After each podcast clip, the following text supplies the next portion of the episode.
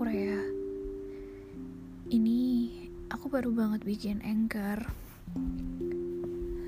Taunya dari sering dengar podcast di Spotify gitu.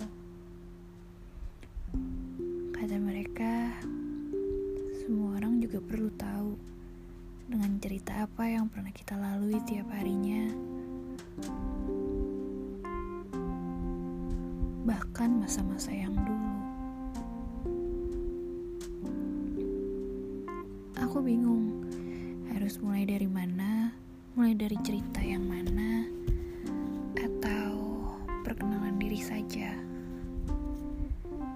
Tadi sudah, nama Korea, umurku 25 tahun, hampir 25 tahun. Insya Allah semoga panjang umur. Aku didiagnosa bipolar dan borderline personality disorder sejak Oktober 2019. Kaget? Iya. Rapuh? Tidak juga.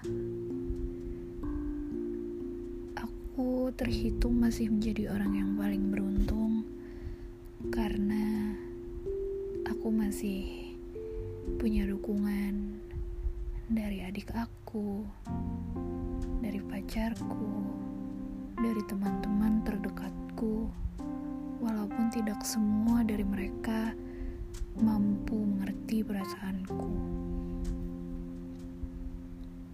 Mungkin itu saja dulu.